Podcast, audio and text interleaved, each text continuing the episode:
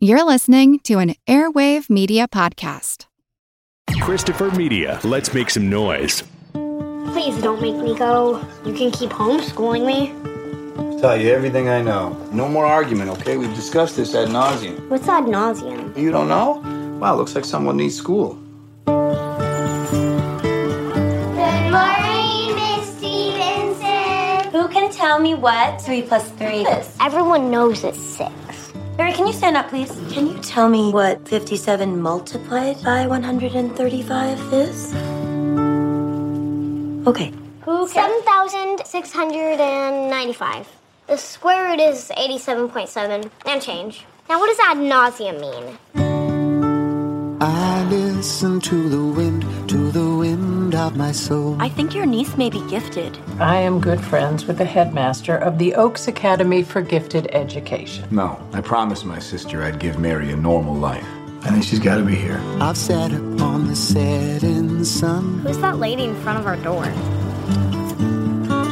That'll be your grandmother. Holy! It's a MacBook, darling. What are you doing? You are denying the girl her potential. How many seven year olds are doing advanced calculus? You Forgot the negative sign on the exponent. Mary, why don't you say anything? Frank says I'm not supposed to correct older people. Nobody likes a smartass. We petition the court to grant my client full custody of the child. No! No! You're gonna take that girl, you're gonna loan her out to some think tank where she can talk non trivial zeros with a bunch of old Russian guys for the rest of her life. And you'd bury her under a rock. Evelyn, stop. I'm raising her how I believe Diane would have wanted. Do you need a reason we should commit treason? If anybody takes that baby away, I'll smother you in your sleep. Bring into this My sister wanted Mary to be a kid. She wanted her to have friends and to be happy. Tell us, do you have health insurance? No. Did you spend the night in jail? Objection! and leave the valleys What's your greatest fear? That I'll ruin Mary's life. Mary! Mary! Mary! Uh uh-uh. uh. She's bossy. I've heard that. valleys of the young. He's a good person. You wanted me before I was smart.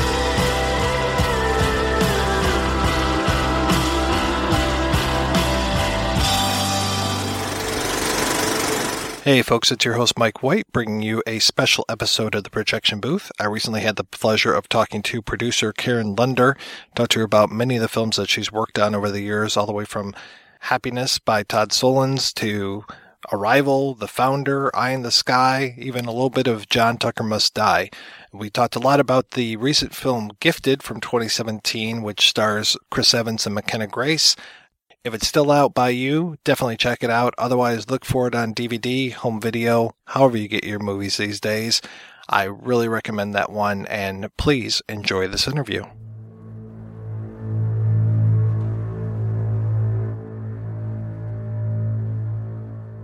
Did you always want to be working in movies? I think I figured out it out when I was in um, university. I grew up in Canada. I thought I wanted to go to art college. Realized I wasn't going to be a a money making painter or printmaker or anything along those lines, um, and decided to pivot and go and get a degree. And always wanted to have a career that was creative. And stumbled into a film class in my second semester and uh, that was when I really realized, oh, there's this business that combines storytelling, which I'd always loved. I'd always been big into literature and creative writing, and a visual component, and it's actually a business where you can get paid and have a career.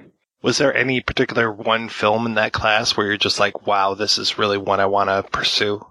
You know, I wish I had one of those wonderful touchstone moments that makes for for a great soundbite. Um, is that really important? You know, Fellini movie that turned my head, but I don't really. Um, it was more of a sort of broader realization that there was this whole um, arena that I guess I was aware of, but had never really thought about what it would be like to have a career in filmmaking. Um, and at the beginning, I didn't know if that meant purely film, television, what it meant. I just knew that storytelling in general was always a passion for me and that this seemed like an industry to explore. When you were in, in college, are you then helping out with the other people's films? Are you making films your own or how does that go? I worked as a PA, you know, did craft service and you know, driving directors around, all kinds of just sort of random jobs over my first summer after graduating, actually. That was the first time I really got my feet wet in any way. And I was driving a director to set, and he said, What do you want to do? And I thought at the time, maybe I want to be a director. And I said, Oh, I think maybe I want to be a director. And then, uh, I said, what do you think I should do? And he was a very, very established filmmaker um, who was moonlighting doing a commercial for some sort of McDonald's commercial or something. He said, well, if you want to direct, then go and go and make some stuff, go and direct some films. And that was the moment I realized I didn't want to be a director. I didn't have that sort of burning thing in my soul that I had to get out, to get out in the world. But like I said, I'd always loved reading. I'd always loved creative writing. And once I sort of bopped around, um, both in commercials and on a couple of super no budget independent films in New York, I sort of saw what everybody did, what each department head department was about, and I realized, oh wait, I want to be the producer. I want to be the person who's crafting the screenplay, who's figuring out how to put all the pieces together, and who's overseeing it from soup to nuts, start to finish. Yeah, I read that you worked on a, a Todd Solondz film. Is that right? Oh, good Lord. Yeah, that was a million years ago. I mean, I was working at a company called October Films where I was an intern, then script reader, then assistant that was one of the very first films that I had the privilege to have anything to do with. It was a really interesting movie because there was a lot of controversy over what kind of the film was going to make it out into the world. Bingham Ray, who was the founder and real creative head of that company, staunchly stood by Todd when everybody in the distribution world was freaking out. And that really stuck with me. He always stuck by his filmmaker, whether it was good for him or not. That really, I think, made an imprint on how I approached being a producer when I finally got the chance to do it. Well, what was that first chance? When was your first producing credit? I mean, the first real experience I had where I would say that my you know, that I actually performed the role of an on-set producer in any true capacity was on a movie called um, John Tucker Must Die with Betty Thomas. She's a very big personality and a wonderful, wonderful person. She would sometimes be really tough on me. Equally, she actually listened to what I had to say and, and and even though I was sort of a young pup and frankly a little bit afraid to share my opinion on set, we had a really beautiful way of of communicating and you know it was a a fun high school movie. It wasn't like we were making this really heady political drama or something, but we really, I really learned from her in terms of how to find my voice on set and not be afraid to use it, um, while at the same time hanging back long enough to see what what decisions the director would make without me piping up with my own opinion before they had a chance to say what they had to had to say. It seems like once you got into that producing role that you kind of came out great guns because I remember you did uh, John Tucker Must Die and then right away it was uh, Mr. Woodcock. The uh, it was that Billy Bob Thornton was in that, right? I love Billy Bob we're still friends and we don't see each other on a regular basis but i'm i'm a huge admirer and he's a really really generous generous actor and and human being and that was a really difficult movie you know it was one where we had sort of reshoots and conflicts of opinion, conflicting opinions about what the movie was meant to be. And in some ways, I sort of regard that as my film school because uh, both Craig Gillespie and David Dobkin directed different parts of the film ultimately by the time it was all done. That can be difficult, I imagine. Yeah, it was not. It was a difficult movie, but if there's one thing I've learned, it's that every movie has challenges, and sometimes the ones that are really tough are the ones that shape you the most and make you better. So uh, it was it was actually a really fun experience with a lot of really talented and wonderful people. So the experience itself was really fun, but the the challenges presented in in in trying to get that all the way to screen and make everybody happy it was it was an almost impossible task, and it was really really hard. Um, but I learned so much. You know, looking at your CV, so Mr. Woodcock comes out in 2007, and then I don't see anything else until 2014. What happened in For that nine interim? years. um, you know, I kind of, I I came up through the sort of executive development world of working for producers, um, mostly on the lot, doing sort of studio development. And a, a lot of studio films don't actually get made because it was shortly after that that we kind of went into this contraction with the strike, economy crashing, some of my own personal choices in terms of where I was working and what I was doing um, also contributed to what I was and wasn't working on. But it definitely changed how these sort of, you know, because I've tend to, tended to work on movies that are not huge tentpoles. Whether they're serious or silly, they're about people. They're walking and talking movies on some level. Some of them being slightly grander in concept than that. But at the at, at the heart of them, they're all sort of humanistic. And you know, studios stopped making a lot of those films. Yeah, I have, I have a large body of work that, that is sitting in stacks of dead screenplays around the studios. And then there's some of the things that I did work on quite a bit, but um, for whatever reason didn't have a credit, so they just don't show, show up on IMDb. It's funny, I actually just found out that Tom Flynn, the screenwriter of Gifted, he wrote 22 screenplays before he had one made. I know that you were, if you're working at October Films and you're working on a film like Happiness, I mean, you're there kind of working at maybe the tail end of what I would consider really that independent movement, but now you're working on things like Eye in the Sky and Arrival and, and The Founder and Gifted, which aren't, to your point, they're not big tentpole, you know, there's no superheroes in these films they have that same independent flavor to them. But what's the difference between an independent film in the mid to late 90s versus an independent film now in the 21st century? I don't know that there's a huge difference, to be honest with you, outside of what makes those movies all have an opportunity to live in the world is that people people want great, interesting stories that connect to them emotionally and that they have some sort of um, thematic resonance for them. Uh, they also, I think, especially now, and it's so exciting to see what's happening. And uh, in as much as the film business now is difficult, and everybody complains about less movies are getting made, less people are going to the theaters. It's harder, it's harder, it's harder. They're also craving things that are more original, and often that just means just a slightly left of center point of view, a slightly fresher perspective on something, um, some sort of emotional identifier that compels you to leave your house and go and see a film and to connect with other people in the theater as you see it I think the independent film space, no matter what decade you're talking about, has always kind of focused on that. Maybe partially because when you're dealing with lower budgets, you, you kind of can't be blowing up a ton of things and having thousands of helicopters flying overhead.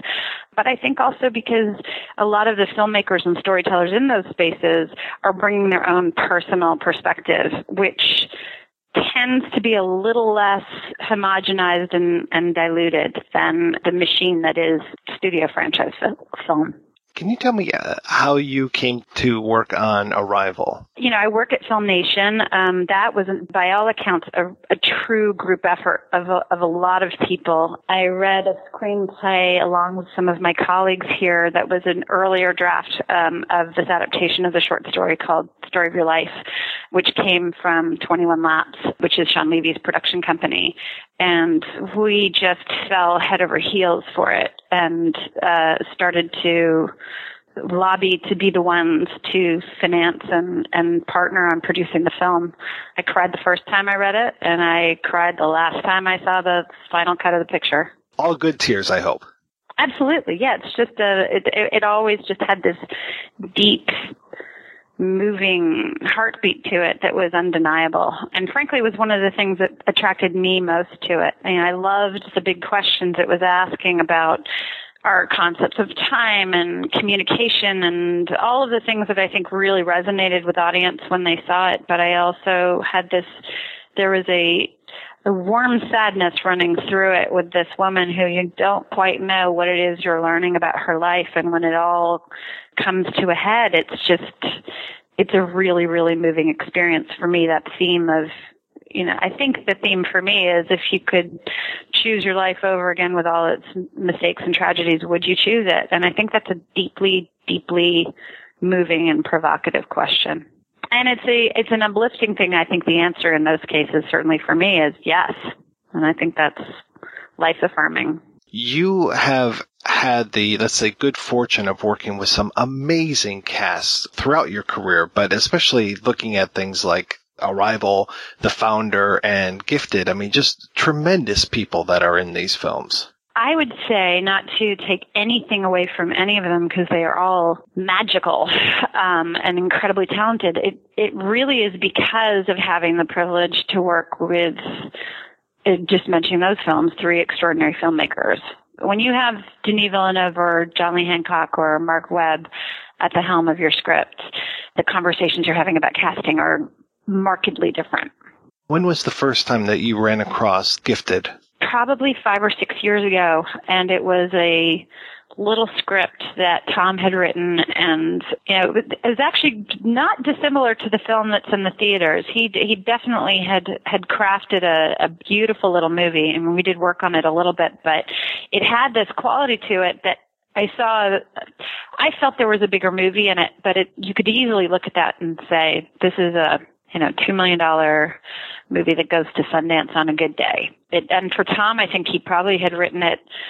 I don't, I think he spent two or three years working on it before I got my hands on it. It really was for him such an extraordinary thing because he, like I said, had written something like 22 screenplays. Most all of them hadn't seen the light of day. He'd long since kind of given up on writing as a day job and had moved to Florida uh, with his wife, and they sort of entered into some real estate ventures, and were not really in any way affiliated with the day to day of Hollywood. I don't even know if he was up to date in the Writers Guild, for all I know. You know, he decided to write something really personal that was you know, a fictional story, but pulled from a lot of people in his life. And um, most of the things that he'd written prior to this were more straight, high concept comedies. This had a much more sort of honest, still funny and fun, but really character driven tone to it. And most of the work that we did together was just on getting anything out of it that felt more like the high concept comedy and less like this personal truth that he had created. One of the things that I see, and please correct me if I'm wrong, but I tend to see really good producers as kind of being these shepherds who are finding these things and then kind of bringing them to the the rest of the world. Is that kind of how you see your job? Yeah, my boss is the movie. I serve the movie. Once we have a director, I serve the director. And of course I serve as a financier, whether we're the financiers or the studio, the distributor. You kind of have to manage all of those factions and do whatever you can to make everybody feel really good about what's happening. But at the end of the day, I always ask myself, is this what's best for the movie? Um, and that's really what I try to to adhere to. So, what were some of the challenges when it came to bringing Gifted to the screen? Well, the biggest challenge was finding the right filmmaker. You know, for a time it was it was a script that was getting a lot of sort of speculative love from the agencies as I was flogging it around, um, particularly from talent agents.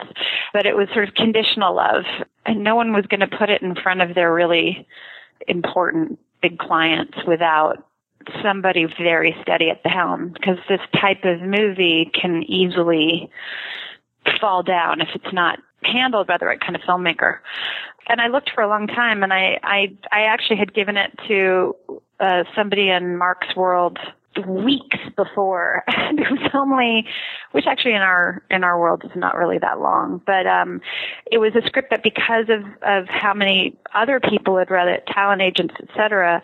Um, it was finally somebody in Marc's world who there was a couple of people who kept telling him about it. So outside of me harassing his agent, he sort of kept hearing that the script was good. And when he read it, he called me up and said, "You know, I I do think this is special, and I am going to give it to Marc."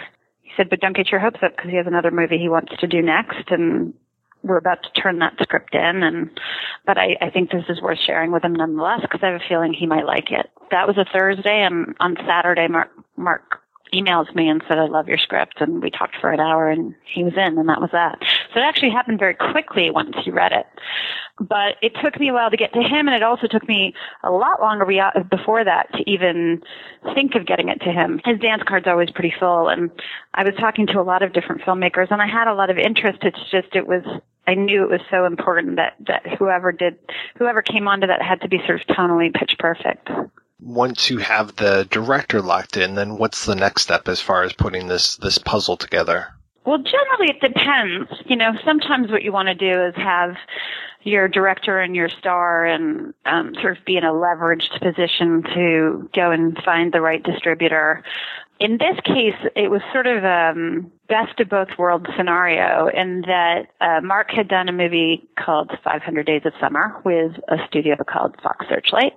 And he, from doing that, he owed them a picture and he had done a couple of Spider-Man movies and um, had yet to find the thing that was going to fulfill that that movie. His, his next film needed to be at Fox. They read the script and they loved it and they were in. So we kind of had the perfect distributor for the movie without even having to uh, try too hard. Can you tell me about the casting of McKenna Grace? McKenna is, uh, she's, I fall more in love with her every day. She really is an extraordinary little girl. We had, uh, we hired a casting director, David Rubin, who's absolutely wonderful. And he had done, I think, had recently cast, uh, Wild for Searchlight. Um, he's also just done Big Little Lies. He's extraordinary. With him and Fox, we set out pretty quickly on a very, very exhaustive search around the country, around the continent, around the world to find that girl because we knew if, if we didn't have the right girl, we really weren't going to have much of a movie. And she was actually in one of the very first tapes we saw in one of the very first auditions. And she even did, by coincidence, a Blacklist live reading of this of the screenplay, uh, which has nothing to do with the actual film, but the organization of the Blacklist will sometimes do live readings of particular scripts. This script had landed on the Blacklist, and they did a live reading of it, and she was the one who did that stage reading, which I saw, and it was extraordinary. I mean, she was sitting up there on a little chair with a bunch of other actors up until 10:30 at night, turning the pages at the age of seven, and not be- missing a beat, not missing a joke, not missing a single moment of timing for us, I think the reason we did this incredibly thorough search was we didn't know who who Frank was going to be yet. We didn't know who who was going to play the part of Chris Evans. And of course, you need to have the right chemistry, and you need to have somebody who's physically convincing and also chemically right. You know, when we sort of went through all those 900 some odd girls that had come forward, it was very clear that um, McKenna was a top contender. And when we did a chemistry read between her and Chris, it was undeniable. Chris Evans, I kind of hate that guy because he's just so good looking, and I always hear that he's actually as nice in real life as his characters are on screen. Yeah, he kind of has it all, and you kind of want to hate him for it. He is, uh, he's a, he's great. He's also really funny, incredibly smart, he's also a really good tap dancer, by the way. Um, what can't he do? Come on. I don't know. I don't know. I don't know what he can't do. There's got to be something. He is so great and so passionate and so prepared. You know, he and Marc had such a great collaboration and he takes the craft so seriously and yet he knows how to have fun doing it we really all just had so much bloody fun on this movie and and everyone just kept coming up to me octavia would say it all the time just you know this isn't normal right you know just don't don't think that every set is is like this because everybody was just so invested and everyone was so happy to be there. You know, I think Chris uh, Chris is a big part of setting that tone. You know, everyone just had such a tremendously great attitude. I have to admit, uh, I was crying quite a few times during the movie when I saw it last night. Yeah, I'm very proud of the fact that I've I've witnessed making Glenn Basner cry. Um, uh, yeah, you know, it's funny. I've seen it so many times. I can't. I don't. I've lost count. Um, and I still get a lump in my throat. I don't know why. I mean, obviously, Marc has made some very deliberate choices to make a movie that's heavy on the feels, as it were, um, and it really works. But I, I think it's also kind of just baked into this, to the story and the chemistry. You just care about this little girl so much, and you really care about the relationships she has with Frank and with Roberta, played by Octavia, with Jenny Slate, the teacher Bonnie, and you just, you know, you just want to see what's best for her. And I don't know, it's, I'm not gifted. I'm definitely not gifted at math. I don't have, uh, too many reasons to feel the level of identification I feel with these characters. And yet I just, every time I see the movie, I, I come out of it feeling like I want to go and hug my husband or my son or my friends or the person next to me. It's just that kind of feel good vibe. Yeah, that role that Octavia Spencer plays as Roberta. Roberta, would you like to have Mary tonight? Why wouldn't I like to have Mary tonight? I told you something like this would happen. Now look where we are. And I'm supposed to believe you know what you're doing. You couldn't even find a white lawyer. Wow. Look, just don't worry, okay? Don't tell me that. There's nothing you can say that's going to make me feel good because I have no say in any of this, Frank. I'm not a blood relative. I'm not a legal guardian. I'm nothing. Just a lady who lives next door, whose opinion means nothing, whose feelings mean nothing.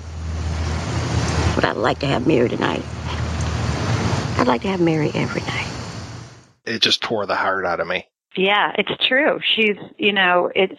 They really are, and I think that's a big theme of the film. They really are their own little family. Um, that's that sort of popped up by accident, out of circumstance.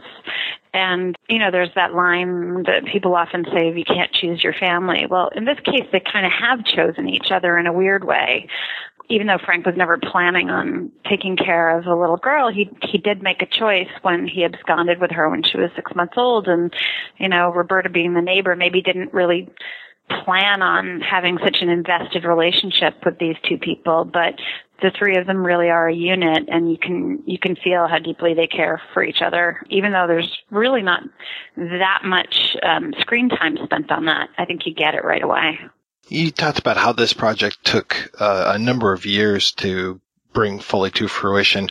Out of curiosity, what's the quickest turnaround you've ever had as far as starting and finishing a project?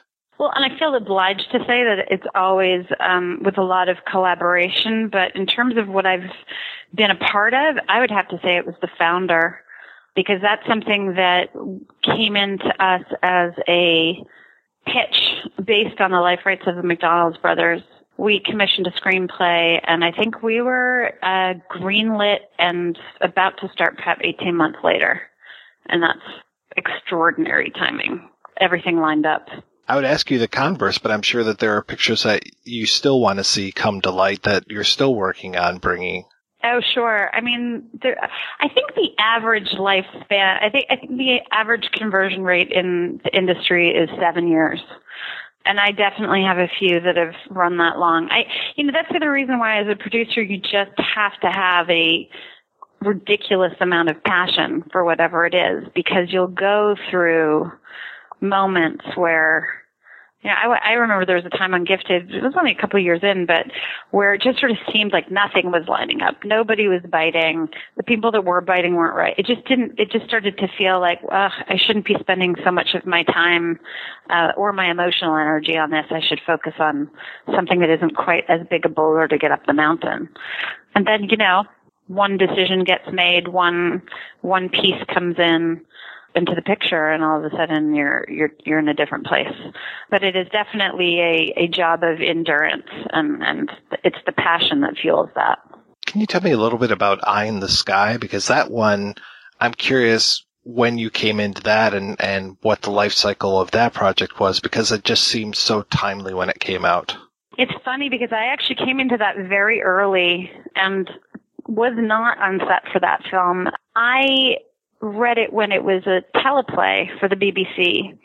It was intended as a you know it was it was going to be for television and it was it was always intended guy hibbert who wrote the screenplay had always loved this idea that you know there's this giant anonymous world of of bodies making a decision about this one little girl. I think in the first screenplay there was something like 90 speaking parts. It was a whole lot of anonymous people making a decision about this one little girl. But you know the work over time was figuring out how to pare that down how to give certain characters characters more of a of an emotional stake in in the movie to anchor it a little bit so that you could you could sort of hold on to that big globe of people that were were deciding the fate of this child.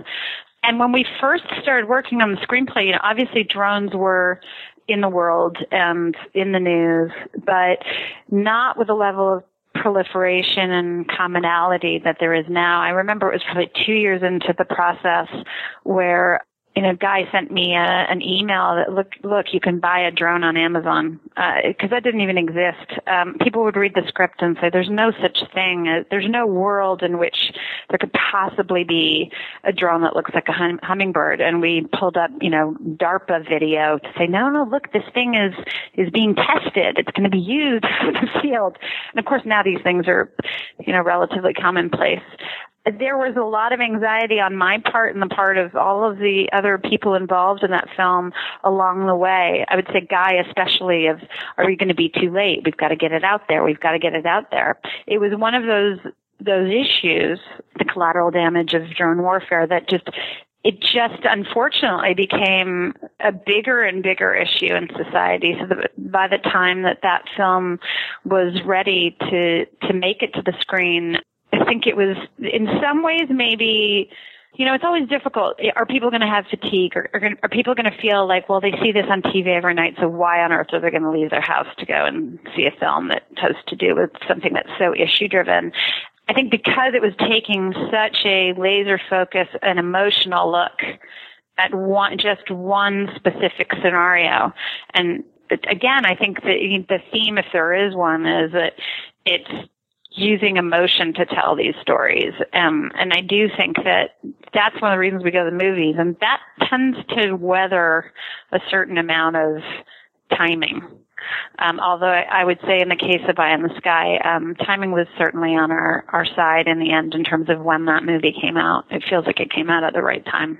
Going back to Gifted, it feels like so many of the actors they could kind of wait a while while things were happening, while things were kind of falling into place. But when you're working with someone like McKenna Grace, you kind of have to strike while the iron is hot while she's still a little girl before she becomes a teenager. Um, sure. Uh, is that a, a concern to you when you're putting things together? Like when, when things are ready to go, we have to go, go, go once we cast this little girl. Yeah. And by the way, I think that's one of the reasons why we didn't nail down the casting until we had really nailed down the rest of the cast. Um, you know, Chris was in, Octavia was in. I think we were just putting the finishing touches on getting Lindsay into the movie. And that's when we did a screen test with Chris and McKenna and a couple of other um, contenders so that we could make that decision pretty close to when we were about to start prep. And then you do the dreaded thing of working with both children and animals and water, although not too much. Um, we only had like a day out with the boat. And that's what they always say, right? Now, those are the, those are the things you want to try to avoid.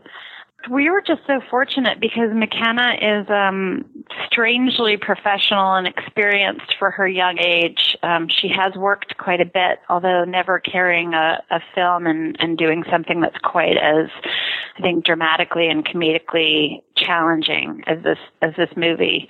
But she was just so deeply talented, and she and Marc really prepared.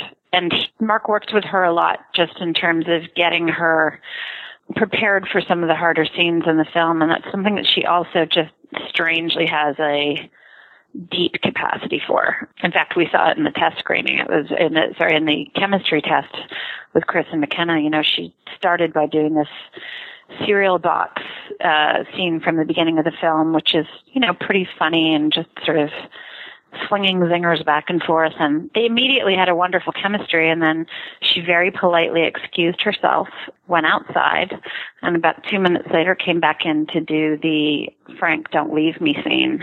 And she just came barreling in yelling, screaming, crying, tears rushing down her face. Chris was just staring at the floor trying to keep it together. I, of course, am a softie, so I was crying. And then Marc turned and looked at me and he had tears in his eyes and I just thought, well, we're done. So I know that somebody like you, you probably have a lot of pokers in the fire right now, but do you know sure. what the next thing is that we'll see from you? There's a couple of things, and I so wish I could talk about them, but they haven't been announced yet. I'm not really in a position to announce them here, but all I can say is one is is a film that's more um, probably in the zone of of an eye in the sky or something like that. It's something political that's uh, set in the women's liberation movement in uh, 1973 and it is way less medicinal than it sounds. It's a really fantastic um, exciting screenplay and, and something that feels extraordinarily timely today. I was going to say, even though it's set in 1973, that sounds like it will really speak to today's issues. Yeah, it's very, very resonant, I think. How has it been being a woman and being in this position of a producer? Do you ever feel that you, that you are experiencing roadblocks that other producers that are men wouldn't necessarily experience? I don't think it's something I ever thought about as I was sort of clawing my way up through the the industry to to to just have a career, which in and of itself is always just you know this is not an easy business to to bust into. I always thought of it more in the sense of just how do you get the job done? How do you get the opportunity? Although I will say. Um, being a little older and wiser and having a little bit more perspective, that I do think there were times where maybe I didn't get the same level of credit, money, this or that as perhaps a man would. But I would say I was complicit in that because I don't know that I I was about to say knew how to ask for it, and that's exactly it. I think the I think where, for me the the gender sort of cliche became true is that I didn't always demand it as I perceive a man might. I think that the the gender inequalities do exist, but I also think it's it's sort of what your personality is. I know plenty of women who make plenty of money and have no problem making damn sure that their contract reflects exactly what they want.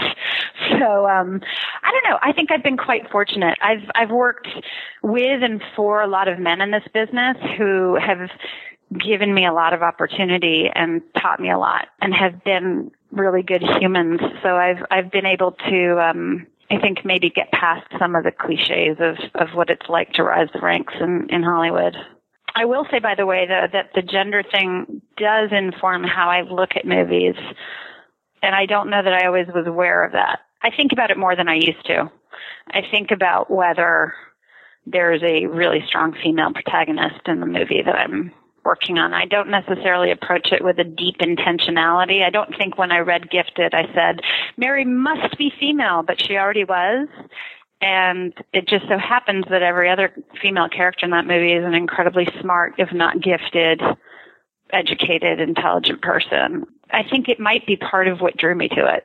I like that the Lindsay Duncan character, Evelyn, is not a wicked witch. Yeah. That she has moments of levity. I mean, her whole, um, God, what was it? The man who shot Liberty Mutual. Genuinely funny stuff. Yeah, I mean, she and and there was actually a couple of more scenes that never made it into the film that sort of I guess at a certain point it felt like gilding the lily in terms of what the story required, which is, it always sucks when you have something great that you have to leave on the cutting room floor. I think one of the scenes that, that got me the most in the film is, is when she is going over her daughter's notes in the end. She's seeing that little girl, her little girl in those pages, in those doodles, and it just, cuts to the core of what it is to be a mom or when she's turning pages with the photo album with Mary and you see, you know, the road not taken. Um, and how that just still sort of is bubbling under the surface for her and probably motivating a lot of the choices, good and bad, that she's making, um, of wanting to maybe live a little bit vicariously through the successes of other females in her family because they're able to do things that she was not able to do or chose not to do, depending on how you look at it. To your point from earlier, they're all very complex, very well drawn. Even though you don't spend an hour drawing each one of these characters, you get enough with that thumbnail and then you follow them through just to learn more about them. I think that it, that's the key to a great script right there. Yeah, I and that's Tom. You know, Tom really created these these complex portraits, and also it's it's Marc in terms of how he explored those things as he as he started to to speak with all of these actors who he spent a lot of time with before filming. Well, terrific job with that. I hope that uh, more people see Gifted. I do have to tell you, I saw it at the theater last night, and it was actually, I think every seat was uh, taken. It, uh, there weren't a whole lot of Great. seats in the theater I saw it at, but every single one was taken. So that was nice, and it was getting a great reaction from everybody around me. That's really good to hear. Yeah, people are finding the the movie, and I I I always looked at it as kind of a throwback film. You know, it's not they don't make movies like this that much anymore. I think what that's one of the reasons why I knew it had to be built in just the right way that someone would actually let us make it. And I think the world could use a few movies that are just unabashedly designed to to make you feel something and leave you feeling a little bit warmer when you leave the the- theater. Well, Karen, thank you so much for your time tonight. This has been great. Thank you so much. I really uh, appreciate it. Thank you.